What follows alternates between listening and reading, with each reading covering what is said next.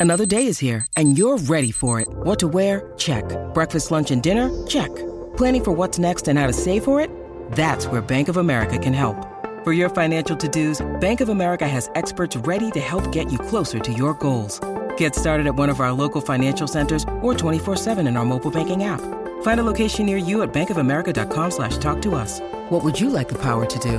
Mobile banking requires downloading the app and is only available for select devices. Message and data rates may apply. Bank of America and a member FDIC. When you need mealtime inspiration, it's worth shopping Kroger, where you'll find over 30,000 mouthwatering choices that excite your inner foodie. And no matter what tasty choice you make, you'll enjoy our everyday low prices, plus extra ways to save, like digital coupons worth over $600 each week. You can also save up to $1 off per gallon at the pump with fuel points. More savings and more inspiring flavors make shopping Kroger worth it every time. Kroger, fresh for everyone. Fuel restrictions apply. With threats to our nation waiting around every corner, adaptability is more important than ever. When conditions change without notice, quick strategic thinking is crucial. And with obstacles consistently impending, determination is essential in overcoming them. It's this willingness, decisiveness, and resilience that sets Marines apart. With our fighting spirit, we don't just fight battles, we win them. Marines are the constant our nation counts on to fight the unknown. And through adaptable problem solving, we do just that. Learn more at marines.com. You're listening to Affected by Altitude, a Purple Row podcast for and by Rockies fans. Thank you for joining us as we discuss all things baseball and Colorado Rockies.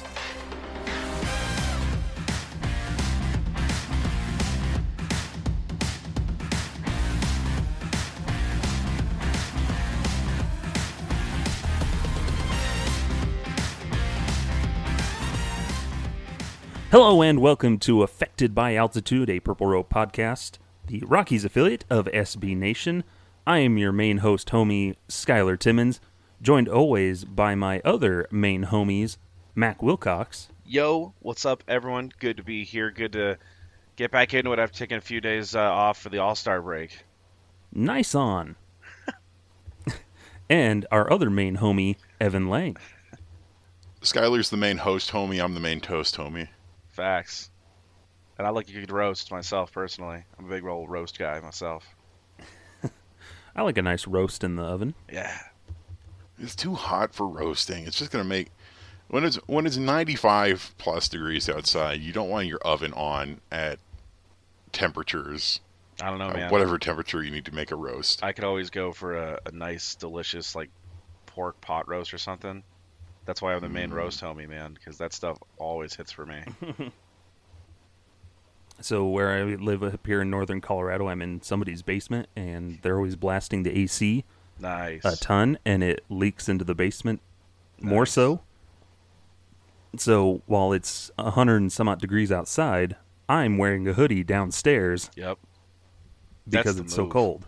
That's that the move. sounds That's where it's at. heavenly. I That sounds love that. amazing. I didn't have air conditioning as an adult until this year. But what a change in your quality of life, huh? I can never go back. Yep. I remember at college in Idaho where it was during a spring semester and it was so hot because our apartments didn't have AC and we were in an upstairs apartment and just laying there in just misery all night. Couldn't sleep because it's just so hot and Yep. muggy and ugh. It's miserable when you don't have AC in this kind of weather. It's horrible. Horrible. Indeed, it is. Ugh.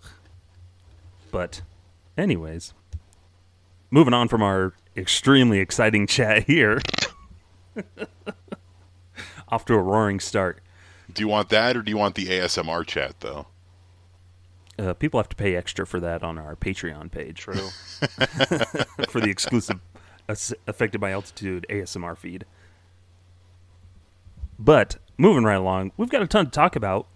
We, well, kind of a loosey goosey week this week because we had the All Star break, and the he- second half began officially yesterday or on Thursday. So we record this on Friday. You'll hear it on Monday. But Thursday, second half's in full swing now. Uh, everybody's getting the game here on this Friday as we get things started. So we're just going to talk about a bunch of stuff. We'll have reflect on our the All Star break, the All Star game, the draft happened, and we'll talk about a little bit of the second half expecta- expectations for the Rockies. or predictions, that kind of thing. And then later half in the show, uh, we're gonna empathize with some uh, some fans over on the East Coast. We've definitely been in their situation before with a certain star player that we'll talk about. So plenty to talk about. We'll have plenty of fun here. Moving right along, the All Star break happened.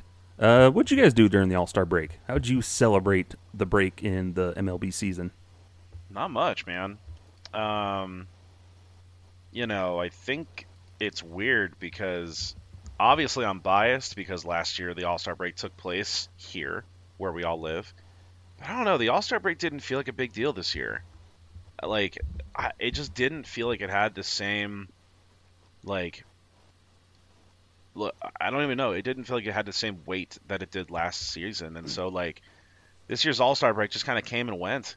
Um, so I didn't really have anything exciting going on. I did catch the Derby and I did catch the All Star game itself, but I worked prior to both of those events, both of those days. So yeah, it was fine. Like it was cool, but it didn't feel like that special to me this time around. Mm-hmm. I can get that. I Yeah. kind of in that same boat.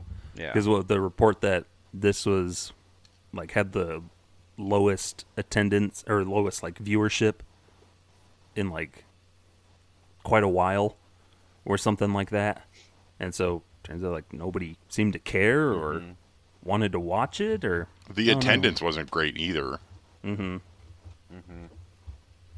Hey, but Justin Wick was there. That's our right. Homie here at Purple Row. holding it down for us.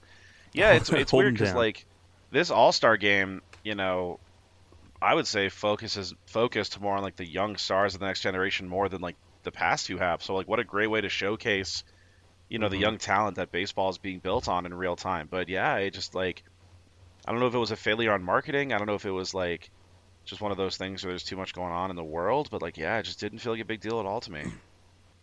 I think it was maybe a, co- a combination of a lot of those things. Yeah, no one just maybe not marketed as well. There wasn't as much you know controversy around it as the one last year was with it getting pulled out of atlanta mm-hmm. halfway through the season and then sent over to colorado. You know so there isn't that conversation there. But then i think yeah there's other things going on in the world. Maybe it wasn't marketed as well. Maybe people just didn't care for it being at dodger stadium because we're sick of hearing about the dodgers. Also true.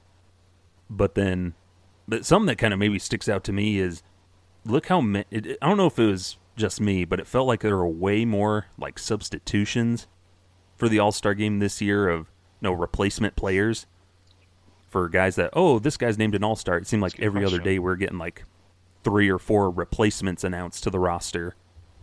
Where like Ken Rosenthal's count was like over eighty, no All Stars this year or something. So I don't know if maybe that was a thing where people saw that players just didn't like were choosing not to play or participate, and so diluting it more with more players maybe made it less important. I don't know. What do you guys think? I don't know, and it it was weird because I also feel like they subbed out players during the game way more quickly. Mm-hmm. The National League All Stars had exhausted their bench by the seventh inning.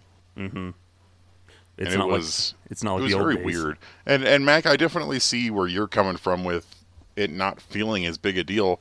Like I feel like I didn't really hear that much about it outside of the usual stuff. And then I'm also definitely biased because last year at Coors Field I had all of All Star Weekend off. I went to all of the events, had an amazing time. And then, you know, this year I had to work uh, both during the Derby and during the actual All Star game. Uh, I did watch the Futures game. The Futures game was a lot of fun. I really enjoyed that, minus the terrible presentation on Peacock. Yeah, yeah. The presentation for the Futures game was awful. The audio mixing was bad. The commentary was bad. Uh, I got really frustrated because so Zac Veen, two for three, two stolen bases. Fantastic appearance at the Yep. Futures game. Someone to really be excited for. His first at bat, they didn't even introduce him. And they didn't show most of his at bat because they were lingering on some Dodgers prospect who was just like standing at first base. He wasn't going to mm. steal. He didn't have a particularly big lead. And that was what they were focusing on. And like, you know, I got some affection for Yonder Alonso because, you know, his his short period of time with the Rockies was fun.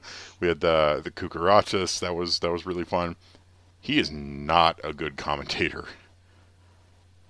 And so, like the the futures game, fun to watch, as long as you weren't having to deal with the terrible presentation. Mm. But then you looked around, and that stadium was empty, mm-hmm. complete and total ghost town. It got a little bit better later on in the game, but you compare that to like. Yeah, of course. Last year at Coors, the for the futures game, the stadium wasn't as full as the Derby and the actual All Star game. It was still pretty full. As someone who was there, it was it was pretty full. And then for the Derby, from what I could tell early on, it was also totally empty.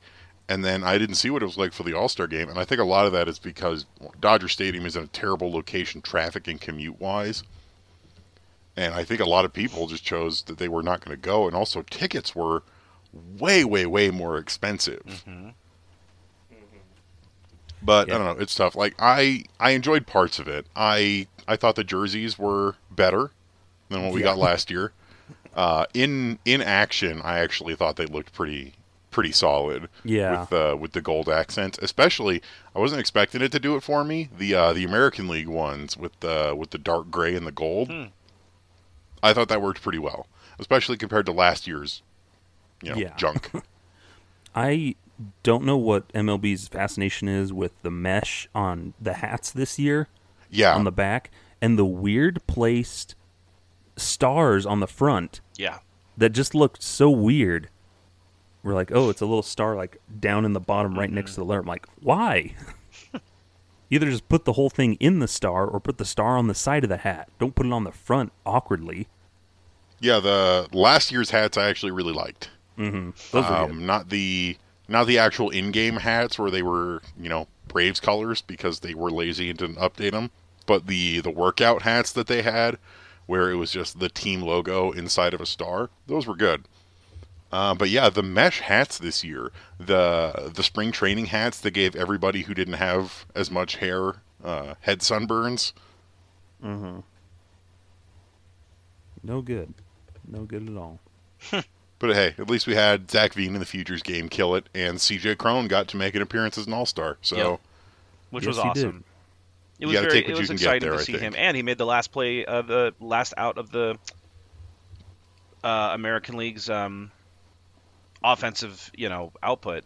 Like he he got the last out in the top of the ninth is the way to say that without sounding like a robot. Um, so that was very cool to see, you know, him get in the game. Um, that would, Looking dude. fly I mean, on the red carpet. I didn't know. I don't want to like step your toes, Skylar, if you're trying to do like segmenting, but like I'm just gonna jump into it. The All Star game was mad boring. Like, I get that it's hard to have a very exciting like offensive game because you know when you get the best relief pitchers in the world all in the same team, like you're not gonna score that often. Like, fine. Mhm. Um, that's why the American League only got the three runs in one inning, and that was it. All of which came off of Los Angeles Dodger Tony Gonsolin, which is fine. You know, I'm just saying. You know, maybe you know, don't put record and make a guy an All Star based on record alone, but whatever.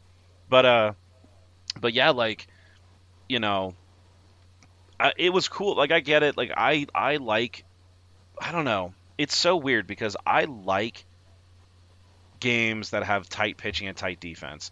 But I think it's different when you're in like a regular season game and like you have like a pitching duel between like two starters that are each throwing like seven innings and they've given up like one run or no runs and it's like oh these two guys are like pitching like crazy versus like okay well here comes the reliever this inning and he strikes out the side and in the bottom of the hmm. inning oh here comes the reliever and he gets you know two strikeouts and a ground out and then the next inning oh well this guy comes in two ground outs and a strikeout as well you know what I'm saying? Like it's just like nobody can mm-hmm. hit off of these guys and they come in and they work one inning especially you get the substitutions in there who haven't played the entire game, so they're coming in totally fresh, and it's like, okay, great. Now you've got to, you know, face the, like I said, like the best relievers in the world, and it's not the fault of the All Star game. It is what it is, and I get that, but it's like, it just doesn't make for me like that exciting a viewing experience when you're actually Mhm. watching the game because you're just like, okay, well, you know, it's not gonna like. The, the score is unlikely to change at this point. Like once you get past like the fourth inning, like if you haven't scored at that point in the game, like it is probably unlikely that you're going to. The the scoring in this game took place in the uh, sec in the first and then the fourth inning. So the National League got their two runs in the first inning, you know, which was cool. Like that's exciting, right? We didn't expect to see that. Like that's interesting. No scoring until the top of the fourth when, you know, like I said, Gonsolin gave up a couple of home runs, and that's it. That was the entirety of the scoring. So, I don't know. Woo. It was fine. I liked it. I liked the All Star game. I like seeing, you know, players be given a spotlight and everything. But as far as like the actual viewing experience of the game for me, it wasn't was not the most engaging. I mean, I think that's a problem with all star games across a lot of different sports is that nobody's necessarily going all out for a meaningless midseason exhibition game. Hmm. And there's not really a cohesive game plan or like coaching anything. It's really just, hi, I'm here at the All Star game, and this coach is coaching at the All Star game. But if you think that, you know, Dave Roberts or whoever he had as his hitting coach sat down with the National League All Stars and discussed hitting strategy and plate approach, that's not that's not going to happen. And there there were definitely some cool moments. Uh, Giancarlo Stanton demolishing that Yeah. baseball, that was great. Really enjoyed that. But you know, at the at the end of the day, it's it's just an exhibition, and it's you take what you get. There have definitely been more exciting All Star games, though. I think last year's All Star game was also a lot more fun. Yeah. Though I was also at that game and having a lovely time. So again, I'm biased, but there was more scoring, and it felt mm-hmm. more engaging than it did this year. Yep. Mm-hmm. Just Totally turn- agree. Yeah, especially nowadays with as much money as in baseball and the, the point in the season, nobody wants to get hurt, you know, and everything. So, I think the solution is they need to involve like more activities, more events outside of like the regular All Star game type thing. You know, have a event for the pitchers. Have you know, kind of like they do for the Pro Bowl in the NFL. Skills challenges. Yeah, the Yeah. skills challenges. That's Yeah. fun to watch. Yep. Um, I, that's why we love the home run derby so much. We can transition to that right now. Of no, why events like the home run derby are so much fun because just it's just this lighthearted environment where we get to see guys kind of show off this skill of hitting home runs, and there's nothing more exciting than a home run hitting competition, which says a lot when about the All Star game when everybody was rooting for a tie Yeah. so we could go to a home run derby. Yeah. Now that says a lot about the All Star game product as a whole. It's a really good point. And also, since the game's meaningless at this point, since it doesn't have any ties to the postseason anymore, it's just a Yeah. a thing that happens now. Which, to be fair, is a good thing. I always Yeah. thought it was ridiculous that they had home field advantage for the playoffs Agreed. tied to the All Star game. Agree. But think about like all the cool pitching uh, skills challenges you could do. Like you could do accuracy for pitching, where you have to knock down a bunch of uh, things with well placed pitches or something. That'd be really cool. That would be Dodgeball cool. game. and then the Derby was for for what little I got to watch of it was, as always, fun. Uh, you had rookie Julio Rodriguez from the Seattle Mariners hit 81 total home runs. You had like Albert Pujols come in, and whether or not you want to call it Pujols stepped up or Schwarber choked, I think both of those are pretty equally true. He but choked. Pujols, Pujols got to got to move up. That was pretty cool, you know, to see Pujols move into the second round. Um, you know, it was cool that the finals came down to Juan Soto and Julio Rodriguez because they're both, you know, two like young outfielders who, again, like that's the future of baseball. And then like I don't know which one of you guys just said it, um, but like the casual environment, I actually think that's the most fun part of this whole weekend, is like how much fun it is and how casual it is. Like you guys said, when it used to be that the All Star game determined home field advantage in the World Series, which like why that was ever a thing is is just beyond me. But whatever. Now it's just like it's about having fun.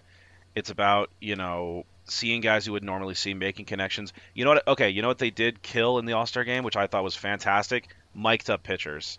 Like, it was awesome to see Alek Manoah pitching, striking out the side while mic'd up. I thought that was awesome. I love seeing John Smoltz um, telling him what to throw. Yeah, yeah, And dude. being yeah, like, terrible at it. Totally. Um, you know, you had a um, Nestor Cortes, who was working with his catcher from the Yankees, Jose Trevino, and like they had some really interesting insight during the at bats while they were pitching. So I love stuff like that. That was really cool. Um, the game itself was not great, but I but credit where it's due. the mic'd up pitchers, the mic'd up batters, obviously when they're out in the field. I mean, that's where we got one of the most famous Charlie Blackmon sound bites of all time, right? Is when he's standing out there in right field and he goes, "Yeah, I messed with my glove. I kicked some grass. It gets really lonely out here." Like it's I love stuff like that. So, I thought I thought uh, in that aspect of the All-Star game this year, I think that was fantastic. Highlighted Yeah. the game for me. the the mic'd up players really add to that like casual environment. Yep. Like Liam Hendriks is always Yeah. really fun He's to a have trip, mic'd isn't up. he? uh, and I was I was talking with a friend and we were discussing you know mic'd up players in other All Star games and he was talking about um, I think it was Marty Turco he said way back in the day who was mic'd up in net and that was just really interesting and, and fun. Like he would miss a goal and be like yeah that's your guys' fault. Blame the blame the hmm. commentators. Hmm. But hmm. that that is one thing that the All Star game does really well and I feel like I don't know. I just don't really have a good concrete reason for why this year felt kind of off. I Yeah. think I'm going to personally say it's marketing. We've talked a lot. We've said it many times in this podcast. I've always felt that if there's one thing, there's a lot of things that baseball could do differently. But I really think one thing that baseball has got to get better at, they've got to get better at, is marketing the game itself.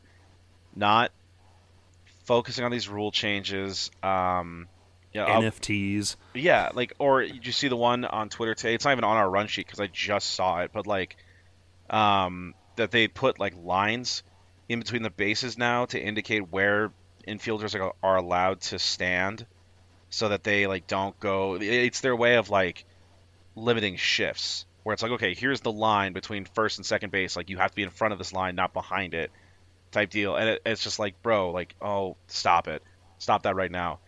But instead of that, or you know, the other various rule changes we talked about in the last couple of seasons, like if they just market, I mean, we just talked about it. The Juan Soto and Julio Rodriguez should have be should have been a huge deal in the mm-hmm. finals of the of the home run derby, and Albert Pujols playing in likely his last All Star game should have been a huge deal.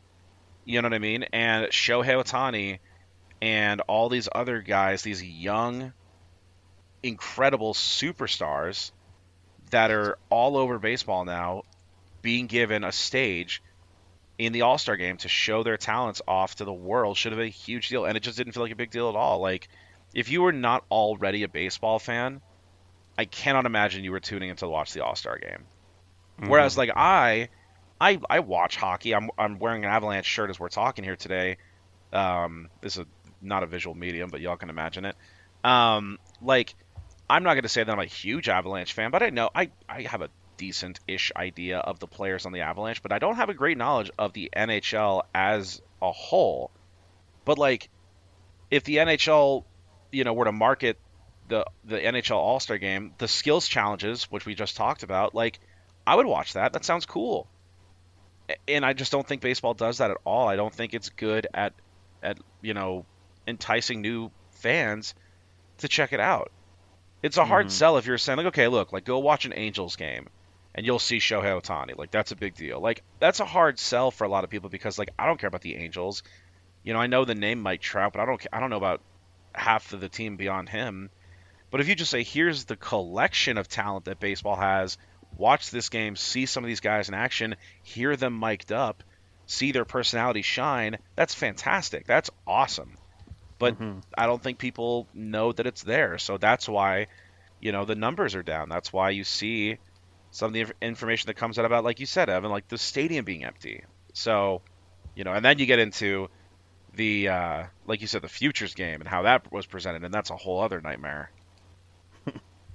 You know, Yeah. I get that the the futures game is not as big a draw for for people who don't really care about prospects, and you know that's fine. But they also didn't market the futures game particularly well either. And then the it was on Peacock, which a lot of people don't have, and the presentation was bad. And then for the for the Derby and the All Star game, they were you know blacked out. Yep. Yeah. Like to watch the All Star game on your MLB TV subscription, which can cost like $160, you also had to have a cable subscription to log into. It's ridiculous. It's ridiculous. Yeah, when those type of things could easily be made for free or streamed on YouTube. Mm-hmm. Heck, put MLB on Twitch. I don't mm-hmm. care. Reach it out to the kids. Use TikTok. Yeah, literally, literally. Something. Also, Mac, real quick, in regards to the NHL All Star Game, they need to bring back goalie races for the skills challenge. Ha! They totally do. They totally do. They should have a Fight Club type skills event. Dude, if they had a if they had like a circle for the NHL All Star game and the skills sounds like all right, get in the circle, fight. Like, I'd watch it. I mean, like, hey, you know what? Like, just get some of the toughest uh, goons in the NHL, get out there and just throw up some hands. I'd be, I'd be down.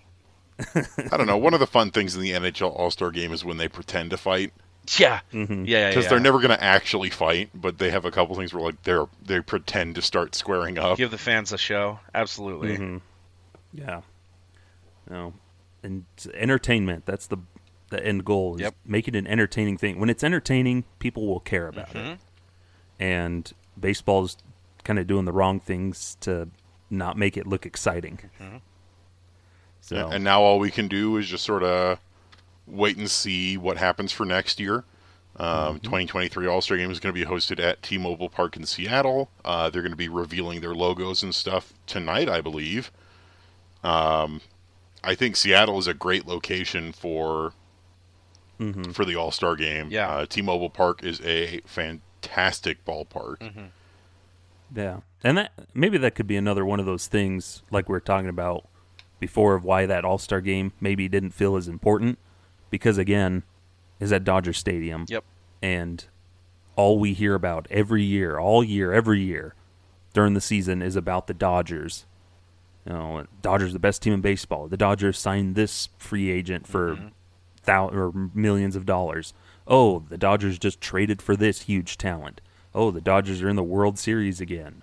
Oh, the Dodgers haven't lost the National League West in the, they've won it this many times in this many years and so I think everybody was burnt out on not wanting to care about the Dodgers. Dodgers fatigue is real. And it was so frustrating because they named Clayton Kershaw the starter, Oh. and their mm-hmm. justification for having him Don't even be the starter start over Sandy that. Alcantara was that oh because they're playing at Dodger Stadium, so he's the hometown guy. But if that's the case, then why didn't German Marquez get to start the All Star game last year? Bang. Uh, because it's- Max it's a- Scherzer was a replacement player, and we need to use him. Yeah, it's again just this favoring of these bigger market teams, and I do think that turns a lot of other fans off as well. of Totally. when you're just salivating all over this big market team, and the other teams are getting their due. I think that's why part of why the All Star game at Coors Field did so well. I think it's part of why the uh, All Star game next year at T-Mobile is going to do well. And a big thing was last year they marketed the home run derby really, really Yes. well. Yes, they did. Of we're going to be using juiced balls that are not in the humidor, a mile above sea level, and we're going to see how far they fly. yes. And that was great. That was so good. They had like multiple 500 foot home runs. Mm-hmm. I was sitting up in the third deck, and home runs were getting up there all the way to the rooftop bar. Mm-hmm. Mm-hmm.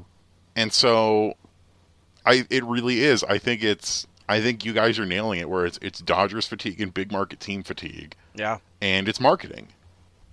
Yeah, it, it, I think at times baseball, and this is true of all sports. Like I'm not, it's this isn't just an MLB thing, but just because it's an MLB podcast. So like, I think at times baseball, it kind of feels like if you're not a fan of New York, L.A., or like, you know, probably Boston, like then you're just not like, you don't have the history. Your team doesn't have the lineage. Your team doesn't have the the standard that's been set by a lot of other teams. And I think they forget like baseball has smaller market teams than almost any other sports. I mean, uh, you know, you've got Kansas City is not a huge market comparatively. You know what I mean? The Rockies, the Rockies, yeah, Denver's a pretty big city, but look at the Rockies' sphere of influence in baseball. It is all encompassing in the mountain area. Like we've got fans in Wyoming. Shouts to Renee Deckert, but we've got fans in, um, you know, the the Wyoming area and and these other and Nevada and just all these other areas that don't have you know a, a good foothold of a sports franchise. Um, and so I know I'm I'm running long here, so I'll wrap this up or whatever. But like, yeah, I just I just think that there is that fatigue of those of those big market teams, and you know, baseball should recognize those big teams. Of course, they should. Obviously, it's a big moneymaker, but like, give something to these other teams too, man. Like, CJ Cron was a big deal. Like, he was having a great season. Julio Rodriguez is a phenom. Like, like pay attention to these other teams. I'm off my soapbox. It's whatever. It's all good. I just I get Yeah. real frustrated and stuff like that. That's all. There Yeah, are more when, teams when you in had the young future of baseball and you didn't focus on that to instead focus on Clayton Kershaw and the Dodgers. That's such a missed opportunity. Which it was a Dodger that lost that game, and and a rant. Zing. Zing. Yeah, it's a it's a frustrating thing. One thing I want to touch on real quick here before we head into the break. Uh, I feel like one thing that did kind of get you know marketed a little bit better was the draft. Yes. It seemed like people are a little bit more interested in the draft this year than they have in the past. Yes. Or at least even I like was noticing more talk about the draft, seeing things pop up more this year. Uh, so we won't focus a whole ton on this. Uh, we'll leave that for our homies at the Pebble Report podcast. But touch on here, folks are saying the Rockies did well. They took Gabriel Hughes as their their first round pick, their first pick of the draft. Uh, they had three in that first round. Overall, uh, what was it? selected good number players, took a lot of pitchers, stocking up on pitchers and whatnot, which is good. Um, I even saw some think something where Rockies are really lacking in was outfielders and some corner infielders. I don't know about you. I think we're just deplete restocking a depleted section of our roster in the system. but something I wanted to ask you guys here real quick was was there a player that you're most excited about or that stuck out the most to you that the Rockies drafted this year? Um, I'm a Gabriel Hughes guy. I'm bought in. I really think that he's got stuff. You know, he's he's he's a young guy. But he's already touching 97 miles per hour. I mean, I, that is just that's nuts to me. Um, so I am I'm bought in on what he can do. He had a really nice. Uh, feels weird to call it a career, but he had a nice stint in Gonzaga. Um, you know, I think that some people were surprised to see him go so high, uh, like you said. But I, I really think he's got stuff. Uh, maybe you know not quite first round, like tenth overall stuff, but I, I really do think that he's got something. Um, the other player for me is um, Beck. I really think that uh, he has got, you know, that fired uh, Jordan Beck out of Tennessee. He, you know, uh, maybe needs to mature a little bit. Everyone knows about um, his sort of antics or whatever in the college baseball playoffs, but I, I do think he profiles well as a contributing outfielder for the Rockies in the next few seasons. Obviously, impossible. By the way, outfielder. I meant, um, you know, outfielder or potentially, you know, moving around. Like he he's athletic. Like I say outfielder because that's where he's he's known to play, but he's athletic. He can play kind of wherever. So I think that he is somebody that obviously it's impossible to talk about what the timetable is going to be, but maybe five six years from now, man, like he could be your starting left fielder or center fielder, or if they move him around somewhere, he could play somewhere else too because he's just got that kind of athlete. So I really like his upside as well. Those are the two that really stick out for me. Uh, my guy is going to be uh, Sterling Thompson out Hmm. of the University of Florida. I really, really, um, I follow Florida baseball a little bit, uh, and Sterling is is one of my guys where he's really good at putting the bat to the ball, and the power is really starting to to arrive for him. I think as we see him develop in the Rockies farm system, you're going to see him start to hit more and more home runs, in addition to having uh, pretty solid on base skills. Uh, the big thing for me is they drafted him as an outfielder, but I'm not sure if they will play him as an outfielder because he can also play second and third base. Um, so, third so we'll really see where he ends up. My thoughts are that they might lean him towards second base, especially with um, the drafting of Jordan Beck in the next round. Um, just because you've got then the the whole the full on outfielder, and then Sterling Thompson's got more of that uh, positional versatility. But I I really really liked that pick. Yep. Um, I wasn't thrilled that he's drafted as an outfielder just because, as we've said so many times, the Rockies have so many outfielders. The the thing the thing with him though is that, that he can play second and third base means that we can tool around with where he we put him and develop him while he's in the Rockies farm system and I think he has fantastic potential. I also really like our 10th round pick, uh, right-handed pitcher and shortstop Zach Agnos from East Carolina. Um, basically, he is or was a two, complete two-way player in college, where really solid defensive shortstop, really solid hitter, but then also uh, a pretty solid pitcher on the mound with good stuff that can develop more if he's not uh, going to be brought in as a as a two-way player, which I think is incredibly boring. I think the Rockies should let him stay a two-way player for a bit and see what happens with that Yeah. just for fun. Like there's nothing to lose out of that. But he's got a, a really good arsenal of breaking pitches that held opposing batters to an OPS of 400 or lower, which is fantastic. He had a 100% stolen base success rate.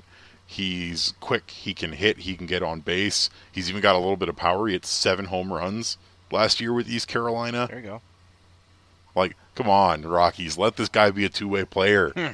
If you let him, if you let him be a two-way player, he is probably outside outside of Sterling Thompson, my favorite player that we drafted. Dig it. Which, by the way, sense. your coverage of the draft this weekend was fantastic. By the way, you killed that. Skylar, Thank who'd you. you get? Uh, I really don't care that much about the draft because I have no opinion of who gets drafted and whatnot. Fair. Until they're already drafted and start doing stuff in the system because it's such a crapshoot. That's a Like reasonable. you can never. It's a gamble. If you don't it's know. too true. So, I'm glad they took a bunch of pictures. That's good, and hopefully they all work out. that works for me. I just, just, hope uh, everybody has fun. It's true. I love that. Uh, also, real quick, want to point out uh, congratulations to former Rockies legend Matt Holliday and his son, who's Yes. 18, going on 12, uh, who was drafted first overall by the Baltimore Orioles. So, congratulations to the Holliday family. yep, Uh, wish we could have gotten him, but hey, that's baseball. absolutely. But seriously, I knew kid- he was going to be gone before the Rockies picked at number 10. Uh, I was actually a little surprised that he went first overall. I knew he was in the running for it, but I was expecting maybe um, maybe one of the other guys to get picked. And then right off the bat, Baltimore takes Jackson Holliday. I'm like, oh well, there you go then. There it is. There you go. But seriously, that kid looks like he is still in fifth grade. Ser- he's Yeah, young, he- man. He's he nine- looks like a child. And then he talks like this. hey, what's up, everybody? Got that booming Holliday baritone. Indeed. But he's got he's got the flowing the flowing locks versus his poor bald dad. who still looks like he could be playing right now and Literally, he's tanks. jacked, isn't he? He's still jacked. Good for Matt. Yeah. So congratulations to the Holliday family. Uh, hopefully the Orioles, who are on the rise, get to enjoy him in a in several years. So we're gonna go ahead and take a quick break here. Uh, still plenty to talk about. We'll touch on some second half predictions, and maybe we'll touch on that Juan Soto situation a little bit when we come back. So stick around after the break. Hello and welcome back to Affected by Altitude. Thanks for sticking with us through the break. Again, I'm still Super Saiyan Skylar Timmons, joined by Super Saiyan 2 Mac Wilcox and Super Saiyan 3 Evan Lang. Oh, does that mean I don't have eyebrows anymore? Yes, but you have a gigantic golden mullet So it really is a win in the end. that you can only hold for a short period of time since you're in your right. immortal form. That's right. But we're not here to talk about Dragon Ball Z. You Yeah. know, we could spend a lot of time talking about that. but we're going to move on. Second half started. The Rockies are back in action. Uh, kind of a lackluster first half. They started playing a little bit better baseball once Kris Bryant uh, came back off the injured list finally again and started playing regularly. Uh, but still, not a great first half. Pitching was kind of terrible. Uh, the the rotation as a whole was kind of not what we hoped it would be. Offense was kind of lackluster as well, aside from some good performances from a couple of guys. But now the second half started. Uh, we're currently somewhere under 500, and their main goal is hopefully to get to 500 by the by the trade deadline. Who knows if that will happen? But second half, I just want to talk about what our expectations are, what our predictions may be for the second half, or what do you hope to see here in the second half of the 2022 season for the Rockies? We'll start with Mac here. I think for me, it's a lot to ask for the Rockies to be playing meaningful baseball in September relative to like a playoff spot, obviously, because like I just don't necessarily think that that's in the cards this season. But I do think that the Rockies are. I think the Rockies are capable of finishing within four or five games of 500, which they basically, as the as the second half starts on the day we're recording, which is obviously Friday, the Rockies start play today with the Brewers, um, 43 and 50, and actually the Brewers are the opposite; they're 50 and 43. So the Rockies are seven games under 500. So I think it is certainly within reason for the Rockies to finish five or less games under 500. And a few things are going to have to come together to make that a reality, right? Kris Bryant is going to have to keep hitting the way he's hitting, which, by the way, like, you know, uh, like, sorry if this is like me being like a Rockies apologist or whatever, like people want to call it, but like I do cover the Rockies and I'm a Rockies, you know, beat writer, so like I'm probably not going to paint them in a terrible light all the time if I can avoid it. But but like objectively, Kris Bryant has been fantastic. Like he has since he came back from his injury, since he has finally like gotten his back in order. He finished July, the the month of July, with an average of 353. Okay, like he is everything that the Rockies could have asked for when they signed him originally, since he's been back from his injury. So he's going to have to keep that going. the The biggest thing for the Rockies is going to have to be getting that rotation figured out. As we start play today, we kind of have this interesting little dichotomy with Antonio Senzatela is likely to be brought back to the big league team after he is finishing up his rehab assignment at AAA pretty shortly. What does that mean for the rotation? Jose Urena has pitched great since he joined the Rockies. Um, Austin Gomber kind of up and down. Kyle Freeland kind of up and down. German Marquez, very very rough first half in general, but starting getting it started to get it together a little bit here uh, in his last few starts. Um, Chad Kuhl, the opposite, right? Started off fantastic. Last few starts kind of, eh, like, like, like not terrible, but not like necessarily amazing. So, do the Rockies do that six man rotation? does somebody move to the pen? Is it going to be Austin Gomber again, who worked out of the bullpen at a at a point this season? I don't know, but that's to be the biggest thing for the Rockies is getting that rotation sorted out, especially because the bullpen, especially recently, has actually pitched pretty well. Daniel Bard should have been an All Star. We've all talked about that. Alex Colome has looked good recently. Uh, we've had some really nice outings from uh, Lucas Gilbreth and from Ty Blach recently. So if the Rockies rotation can get it together and if the rest of the lineup can kind of just hit around Bryant and back him up, I think it's well within reason for the Rockies to finish five games or less of 500. That is my that is my goal for a successful season. Interesting. Yeah. Interesting. What you got, Evan? I feel like that's pretty reasonable. Um, I really wanted to see. So the Rockies finished their last ten games before the All Star break with a seven and ten record uh, across those ten games. I really wanted to see us complete the sweep of the Pirates, and they just it was it was not a good game, and it was very frustrating because it was a series that we won, but uh, just a way to absolutely kill momentum going into the All Star break and they're going to need to find that momentum very quickly against a, a pretty solid Brewers team. And the Rockies have a very tough schedule. They have one of the harder schedules in baseball, and they play mm-hmm. more on the road in the second half than they do at home, especially with. Um, against the Dodgers um, at the very end of the season, we're playing six in a row in Los Angeles against the Dodgers, and that is a tall order. I would so we're about six and a half games back from a wild card spot right now. It's not impossible, but the odds are very, very against us. And so I'm I'm in the same boat where I would at least at least like to see us finish somewhere in the vicinity of 500 and, and really prove that this team can be on the up and up, especially when it sounds like you know Bill Schmidt and the Rockies front office aren't going to do much in terms of a rebuild. Uh, you know, talking with the with the other writers, it really feels like they're sort of targeting a quick turnaround contention window of like 2024 or something.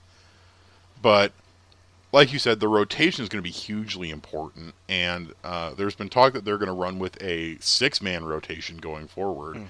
because um, Jose Urena in three starts is already in the top 12 for uh, player value on Baseball Reference for the Rockies, mm. uh, which says, unfortunately, a lot about the Rockies as a whole. But if Jose Urena can continue to be good and be like, a, oh, hey, look, the Rockies for once took a pitcher who didn't do that well in the rest of baseball, but we took him in and he started doing really well. I'd be super down with that, but I also don't want to logjam our rotation too much. There's also a lot we need to discuss in terms of Austin Gomber, who is just having a really difficult season. Um, who finally, in his last start of the season, got his ERA down below six and Woo. and that's been a big problem. Home runs have been big for him. Same for Germán.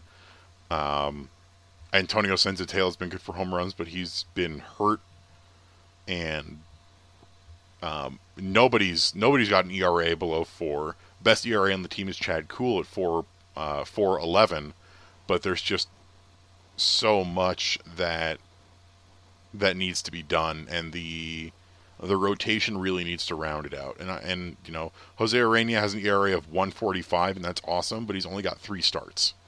Yeah. And so we need to see how he continues to do throughout the season. And I think a lot is going to weigh on what we do at the deadline.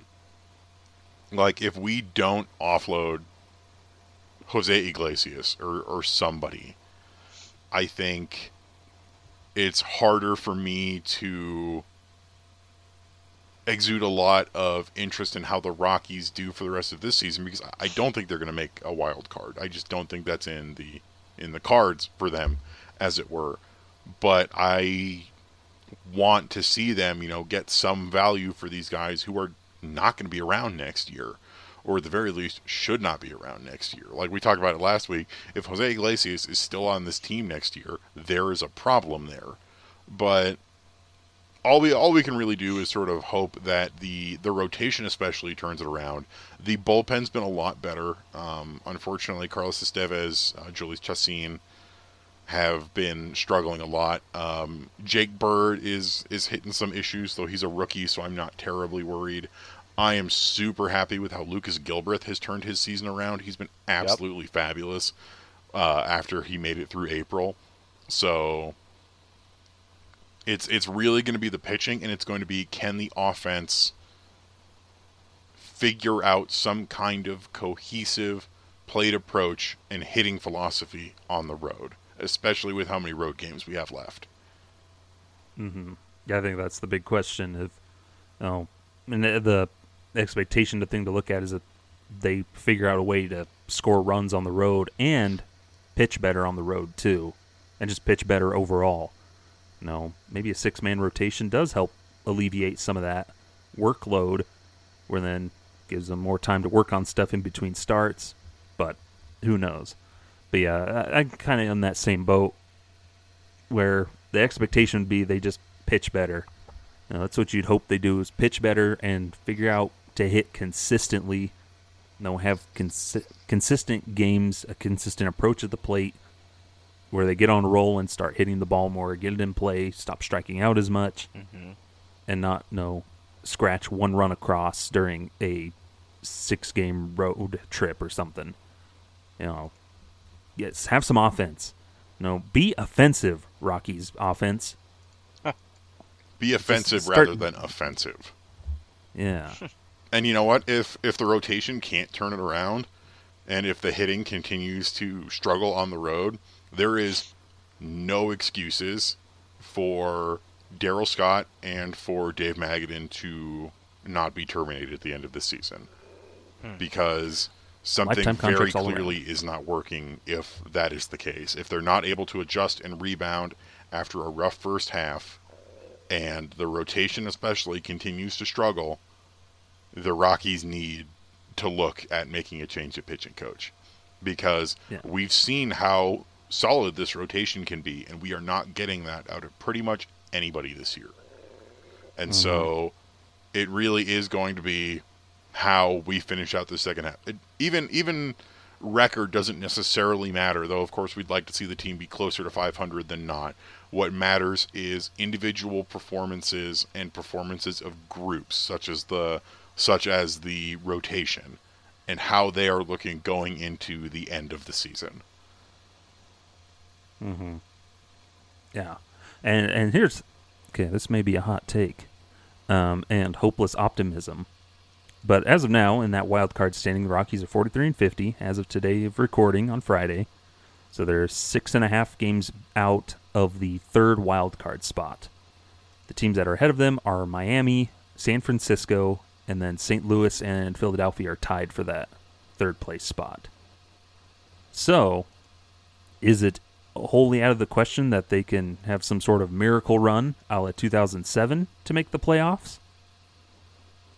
It's never out of the question. But is it as likely? Probably not. But I see them at least maybe. No, I could see them if they get hot at some point and figure out these things. They could easily, you know, fight for that third wild card spot. The which expanded playoffs help. it's I know it's a terrible consolation prize, but low hanging fruit. But it's good to have some hope. Where hey, if they can get hot at the right time, you know, kind of figure something out on the road, get hot at the right time, they're right in there, you know, facing off against Nolan Arenado in the playoffs. Yep. Well, fighting for the playoffs against Nolan Arenado, something like that. So that would be my prediction: is that they get hot at some point and make a run for that third wild card spot. Wow. That's your prediction, huh? It's my hopelessly optimistic prediction. I like it. I like that. It's better to have hope on a season than not at all. You know, Big agree. Yep. where I'd I'd much rather they have a chance to do something than no face another losing season without any hope. Totally agree. Yeah, what what I'm really hoping for for the second half of the season is in that last 10 games we saw Elias Diaz start to finally heat up. His average is up to 231. If he can hit well in the second half, I will be feeling a lot more better about things. Absolutely. Mm-hmm. if the Rockies can just be at least a like 500 team on the road in the second half, that's going to be a lot better for them than the 15 games they won in the first half on the road, which was the like uh, only the Tigers had less wins on the road than us. So they got to figure that out. Mm-hmm. And we end the season with six games against the Dodgers. So that'll be fun in Los Angeles.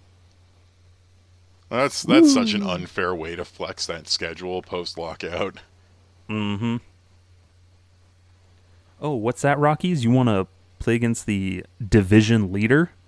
Six games on the road at the end of the season, where you could, oh, in the perfect world, be fighting for a playoff spot? to heck with you. No, that's kind of the feeling. But we'll see what happens. But I think we're all in agreement. We need better pitching, and Yep. we need to hit on the road. Those two Absolutely. things are the the big, big expectations, and hopeful things happen for the Rockies. But hey, more baseball. okay, last thing we want to talk on here. Um, this is outside. We haven't done this in a while, talking outside of Rockies baseball. But kind of during the All Star break and leading into the All Star break, now it came out that Juan Soto of the Washington Nationals, no, the was he, 23 right now, 24, 23. super young, super young superstar, turned down like a 15 year, $440 million contract extension offer from the Nationals. And they kind of, looks like it's kind of like the, oh, they're going to start looking at trading him away.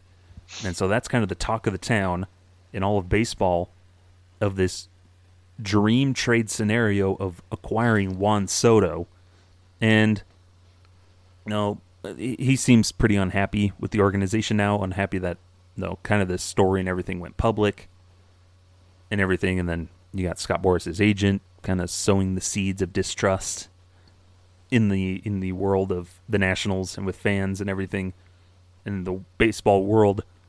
No, let's empathize with these national fans for a moment because no, what kind of organization alienates a star player that's a franchise cornerstone and unfortunately kind of pushes him away, forcing a big trade that doesn't go over very well with a lot of folks. I can't imagine whoever has done that. No, no, yeah. There's no It's precedent unheard of. at all. yeah, I don't know, man. This Juan Soto thing is a weird one because the the asking price for Juan Soto to go to another team, allegedly, right? Like supposedly, the rumor mill, blah blah blah, hot stove, all that. Apparently, the bare minimum asking price is like the top four prospects of like whatever team, plus something else. No way. Personally, I cannot make sense of that. The top four prospect, any like just about any baseball team, unless your farm system is just decrepit, I cannot imagine that it'd be worth that. You know, look at the Rockies, man. Are you are you really willing? Like, if you're, you know, even if you're like a casual Rockies fan and you and you don't really follow the pipeline, maybe not as much as my man Evan or or you know you guys do or or you know Kenneth or Justin or whatever. But like even if you're just a Rockies fan in general, and somebody says, yeah, the Nationals want to trade Juan Soto to the Rockies, all the Rockies have to do is give up their top four prospects. What does that look like?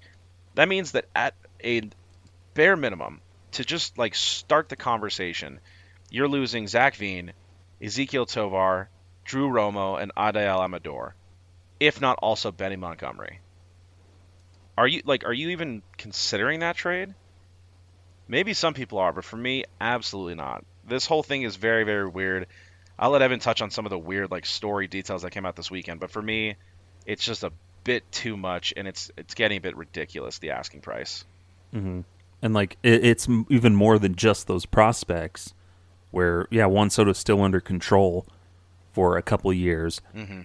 but his asking price for an extension, no, who can afford five hundred million dollars? Who can afford to pay a single player Max Scherzer money, which he's earning over forty million a year? Mm-hmm. Who can really afford that? You No, and that's just what we talked about earlier. Then kind of funneling assets and more stars of the game Yeah. to those big market teams. Oh, Juan Soto's a Dodger now. Yep. Oh, Juan Soto's a New York Yankee now. You know, it- it- it's not good for the game if those type of things keep happening. No, yeah, Juan Soto's a fantastic generational player, but is he worth the asking price? Oh, that that's kind of thing because it's all those prospects you mentioned, and then five hundred million dollars. Yep. So it's it gets kind of rough. What do you think, Evan? I think it's really tough because two and a half years of control of Juan Soto is better than nothing. But mm-hmm. you are basically obliterating your farm system to get it. Yep. And then if he leaves after those two and a half years and you haven't found success, then what do you do? Your your farm system is is completely destroyed and you mm-hmm. weren't able to retain 25 year old Juan Soto, who who is a generational talent. Which you look at, you know, I feel bad. I do feel bad for Juan Soto because all of this stuff going public does have to be really hard on him, and he, you know, he's a he's a young guy and he seems very frustrated. But you also can basically not trust a word that Scott Boras says ever, and he's definitely out there making things worse. So like the Nationals clearly leaked the story to um so uh, the court of public opinion in their favor. And then Scott Boras turns around and goes, "Oh, well the the Nationals refused to charter a flight for Juan Soto to go to the All-Star game, so he had to fly on a commercial airliner." And it's like, "Yeah, so did a lot of other players. The Nationals did not charter a flight for one player. They instead, per the new CBA, bought him a ticket first class to go to the All-Star game. And they're like, "Oh, and he got in at 1:30 in the morning." It's like the the home before the home run derby. The home run derby was at like six o'clock p.m. Mountain Time. So I'm not. I can't really feel bad for for Juan Soto for that because he. It wasn't like he was slumming it on, you know, Spirit Airlines, where the the bottom of the plane's about to fall out from underneath his feet.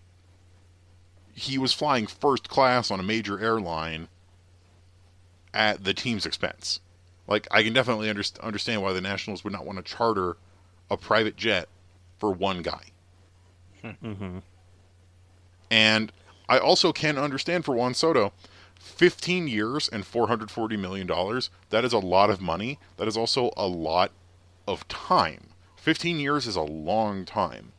And there were there were some positives of that. Like I think it was zero deferred money. So he would be getting all of that money pretty much every year, which is about 30 million dollars annual value. That's a lot it of money. like- That's life-changing money. And I think it was like backloaded too. So as the deal went on, he'd be getting more money. Yeah. Yep. And I can see why, especially 23 years old, one of the one of the growing faces of the game, uh, a, a superstar in his own right, why he would want more. And you can't expect every player to be like uh, Ozzie Albies or Ronald Acuna Jr. or Wander Franco, and take you know smaller, way team friendlier deals for for solid amount of time.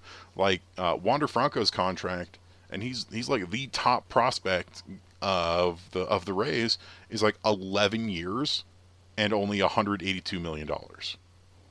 That's mm-hmm. excruciatingly team friendly, and you can't expect every player to do that. But mm-hmm. for for Juan Soto right now, it it's like y'all said, you have to basically sell the entire farm, and then you get two and a half years of control over Juan Soto. Awesome. But if you don't do anything within those two and a half years, and then you cannot retain him because your smaller market team cannot necessarily uh, make it work payroll wise to be paying one guy, you know, 30 plus million dollars a year, or it would probably, if if he wanted a, a shorter term contract and wanted more money, like you could be getting up to 40 or 50 million dollars a year on just one hmm. guy. And then if you can't keep him and he walks in free agency, you're left with a decimated farm system and nothing to show for it. Yep. And so mm-hmm. it's it's so so tricky. It's like, yeah, if the Rockies got Juan Soto, that'd be awesome. Juan Soto is a Rocky, mashing dingers in Coors Field. He had a home run 520 feet last year in the home run derby. That rules. But we would basically be losing our top four, top five prospects in Zac Veen, Drew Romo, Ezequiel Tovar, Adael Amador, maybe even Benny Montgomery or Elias Montero, or or these other guys. Trade or some like Ryan McMahon over to no, because they want big league players type Right. of thing. We would Right, also right. potentially have to take on a contract of someone like Patrick Corbin or or Stephen Strasburg. And then you've got to hope hope that Dick Monfort or whoever would be willing to fork over that cash to keep Juan Soto here long term, but also that we would be able to get Soto on a deal that would enable us to build around him. And I get that mm-hmm. all the major league owners are billionaires. They can technically afford anything. But realistically, these small market teams are not going to spend that much money and go so far over the the luxury threshold. We've already seen that there's basically only two teams that are willing to do that. It's the Dodgers and the Mets. And it would be terrible for the sport of baseball to continue to funnel all of the superstars towards the two big market teams that are the most willing to spend money consequences be damned especially for the dodgers who like everyone's like oh the dodgers don't have limited resources they do. The dodgers have unlimited resources. They have a seemingly endlessly deep farm system. They are willing to spend however much money it takes consequences be damned. They are always a competitor, and the fact that we are we are genuinely looking at if the Nationals don't retain Soto, a future where Juan Soto goes to the Dodgers is I think a worst case scenario for the sport. Because it mm-hmm. again makes it so that one of the ma- at least one of the major divisions in all of baseball is basically non-competitive because how do you compete with the Dodgers? Mm-hmm. Mm-hmm.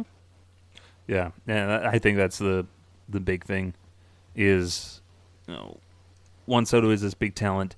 You know, yeah, maybe he takes a smaller deal. He hits free agency, but I think the big comparing thing that Scott Boras and they, they were looking for Max Scherzer money. You know, comparing the two, which I don't think that's comparable. I personally, I don't think Max Scherzer should be getting forty million a year to pitch every five days. You know, there's a whole other conversation with the world of baseball money and just stupid baseball money.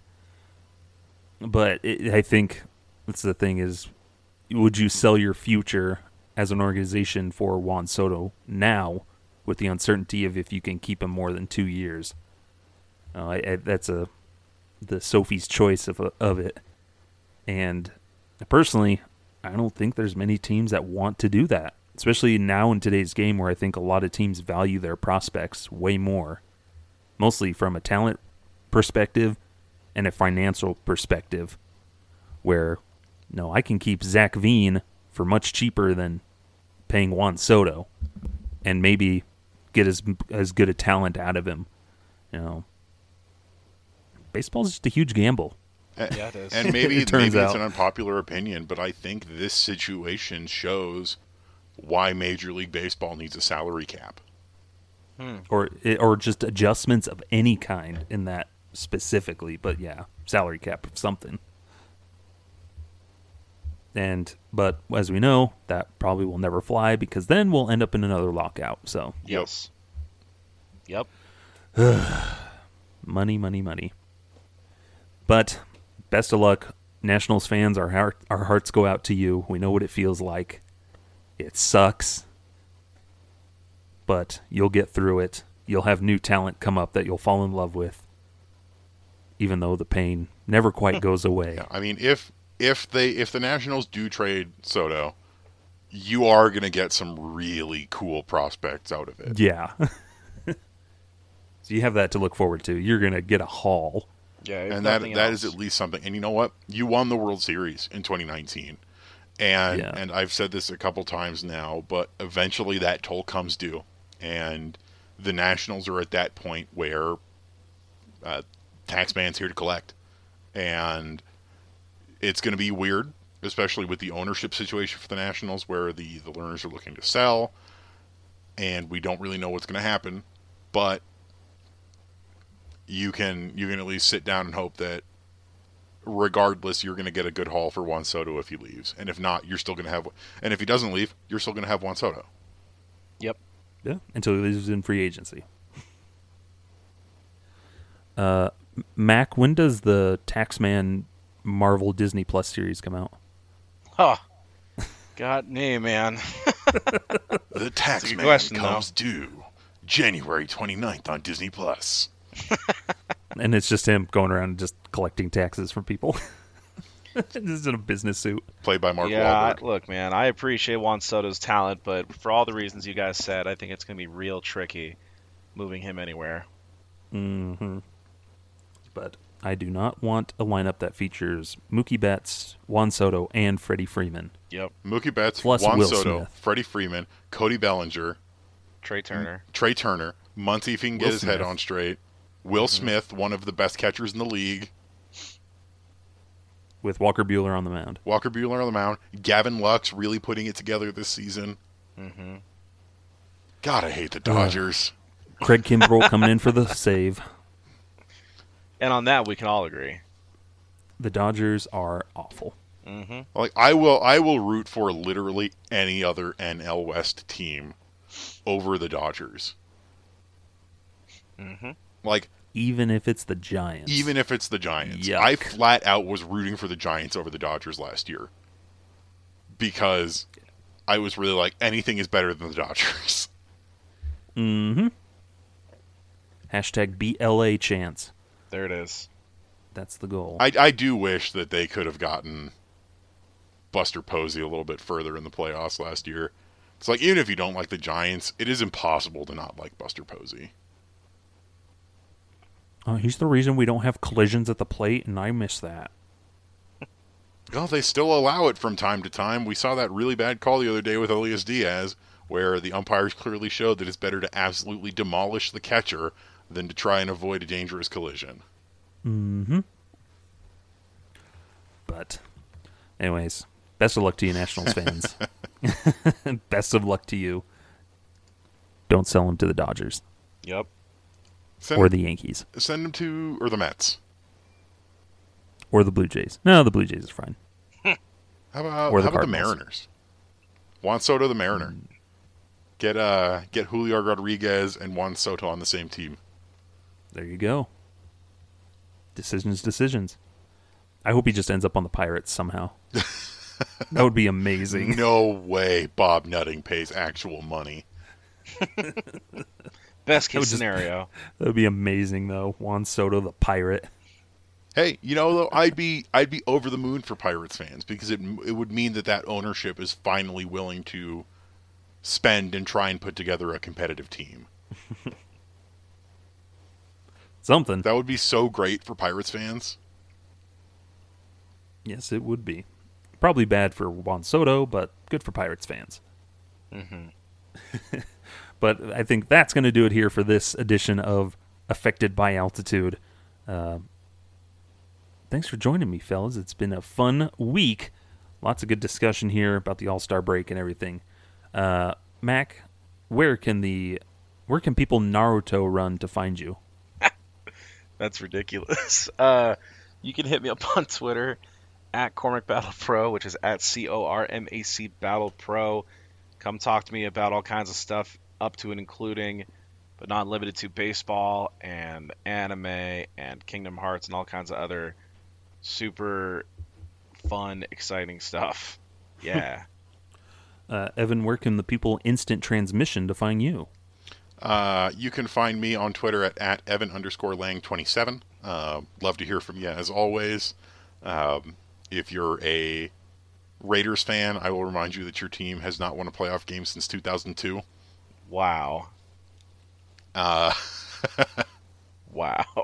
uh, find my stuff at Purple Row, doing Thursday Rock Piles. Um, would love for you to check out the article I put up this most recent Thursday about Daniel Montano, who's killing it in the Rockies farm system, playing like a top prospect when he's not even on the on the official top 30 listing. He's been absolutely fabulous over the last two seasons, and you should be excited about that. Uh, also had a ton of the draft coverage, so if you want to find uh, recaps and trackers for this year's draft. You can find those on Purple Row as well. You can also hit us up at the official Affected by Altitude Twitter account, which is at Altitude Effect. Nice. And Skylar, how about you? Where can we find you at? You can find me on Twitter at, at sideline underscore crowd, uh, and just talking baseball there. Uh, and I'll talk Owls baseball as too too.